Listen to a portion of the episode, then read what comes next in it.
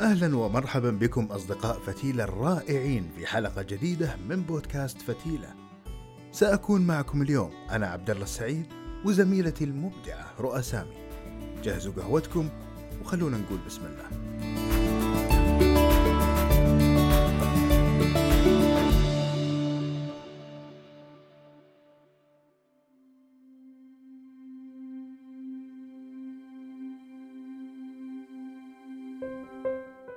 مين فينا ما حس بضغوطات سواء عمل أو دراسة أو مواقف حياتية؟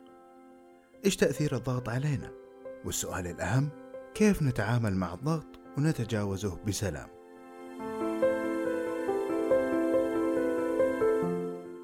بما أننا صرنا نعيش بعصر السرعة فاحتماليات شعورنا بالضغط تضاعفت عن أي وقت مضى العالم يتغير بسرعة عجيبة تدخل السوشيال ميديا تلاقي إعلانات لأشياء تبغاها وتحلم تمتلكها. تشوف الأخبار واللي يصير بالعالم وتحس إن العالم مضطرب من هول اللي تراه أو تسمعه. حتى بالعلاقات سواء عائلية أو زوجية أو علاقاتنا مع الأصدقاء هناك الكثير من الضغط وهو يتولد من المقارنات واختلاف وجهات النظر وعدم تقابل الطرفين بمنطقة بالمنتصف لحل الخلاف. ضغوط بالعمل ومواعيد تسليم لمشاريع أو ضغط دراسة وواجبات ومشاريع مرهون نجاحك أحيانا بدرجاتك عليها أو ضغوطات مالية ومطلوب منك تتعامل معها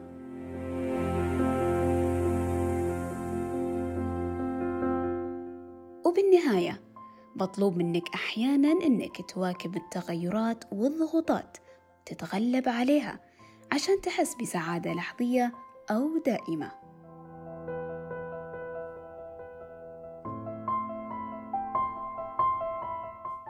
طيب خلونا نروق شوي ونعرف إيش هو الضغط أصلا. نفكك هذا الشيء العجيب. الضغط هو عملية من خلالها ندرك ونستجيب للأحداث أو مؤثرات متنوعة ومن خلال وجهة نظرنا قد تتحدانا أو تهددنا.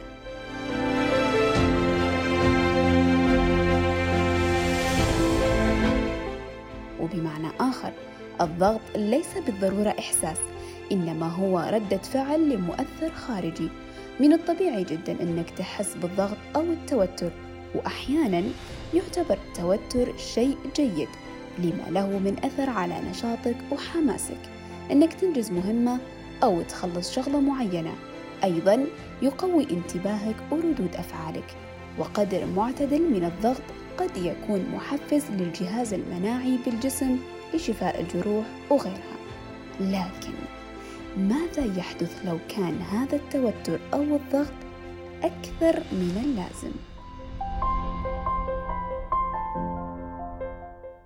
تأثيرات الضغط الزايد علينا تختلف من شخص لآخر.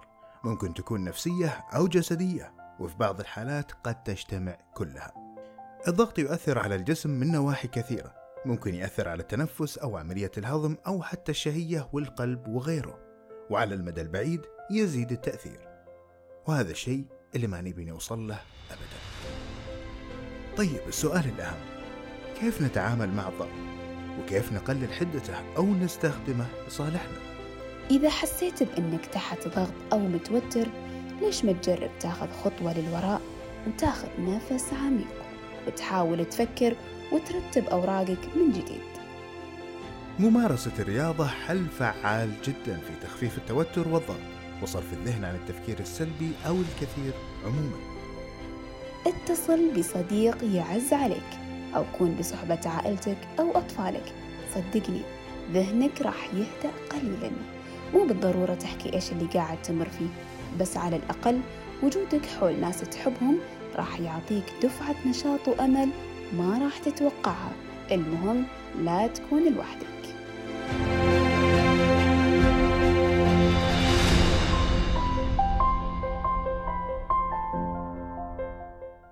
الجأ إلى الله سبحانه وتعالى في قضاء حاجاتك واطلب منه سبحانه العون والتسديد في اتخاذ القرار الصحيح. لابد أن تؤمن وتستشعر أنك لست وحدك. ولعلنا نتذكر قول رسولنا عليه الصلاة والسلام لأبو بكر الصديق عندما كان في غار ثور يا أبا بكر ما ظنك باثنين؟ الله ثالثهما. الإيمان واليقين الراسخين هما حتما ما سيمكنانك من التغلب على أي شيء. يقول الدكتور دانيال ليفيتون نحتاج أن ندرب نفسنا على التفكير الاستباقي لأي موقف من شأنه أن يتولد منه ضغط أو توتر. تدريب النفس على المواقف أو التفكير الاستباقي لها بوقت سابق لوقوعها. يعطينا فرصة في التفكير بعقل صافي بدون أي مؤثرات خارجية أو ضغط اتخاذ القرار في وقت وقوع الحدث. تستطيع وضع حلول واتخاذ تدابير من شأنها أن تخفف من حدة الضغط إذا ما حصل الموقف. خلنا أعطيكم مثال من واقع حياتي.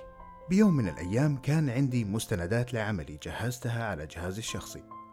وقلت بخليها هنا وقت محتاجها آخذها. بذيك اللحظة طرأ لي إني ممكن أحتاجها وأنا بعيد عن الجهاز. ووقتها ما راح يكون باستطاعتي أرجع للمنزل أو لأي عذر ما بيكون باستطاعتي الوصول لها بالوقت المناسب. قلت طيب ما بيضر أرفعها على الكلاود وأخليها هناك؟ وفعلا فعلت ذلك. وبيوم من الأيام جاءت تلك اللحظة. وقتها حسيت بتوتر. بس بعدين تذكرت أني محتفظ بها على الكلاود. وانحل الموقف بتلك اللحظة. مشكلتنا دائما وقت حدوث موقف. هي عدم قدرتنا أحيانا على النظر للموقف بحيادية. وتقييمه دون إقحام المشاعر بأحكامنا أو قراراتنا. وهذا يحدث أحيانا لعدة عوامل منها جسدية ونفسية.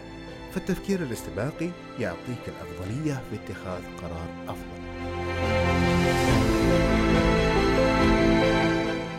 ختاما ضغوطات الحياة جدا واردة وبتصير دائما لكن نقدر ننظر لها بنظرة مختلفة. هي أننا قاعدين نتطور ونمر بتجارب ومراحل جديدة في حياتنا. وهذا اللي يعطينا القوة والخبرة اللازمة للتعامل مع الحياة ومتطلباتها والارتقاء بذواتنا وتكوين شخصياتنا وآرائنا اللي تميزنا عن غيرنا. لكن واجبنا أن ننتبه جدا لأنفسنا وما نخلي الضغط والتوتر عادة تتملك منا أو نحاول ننطوي على أنفسنا ونتجنب أي ضغط كليا. لا إفراط ولا تفريط.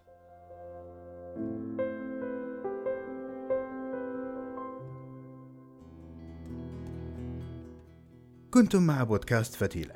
إذا عجبتكم الحلقة حاولوا تسمعوها لأحبابكم وأصحابكم. أشعلوا الفتيلة معنا. فتيلة معكم وبقربكم. كنا معكم عبد الله السعيد ورؤى سامي. نلقاكم على خير. thank you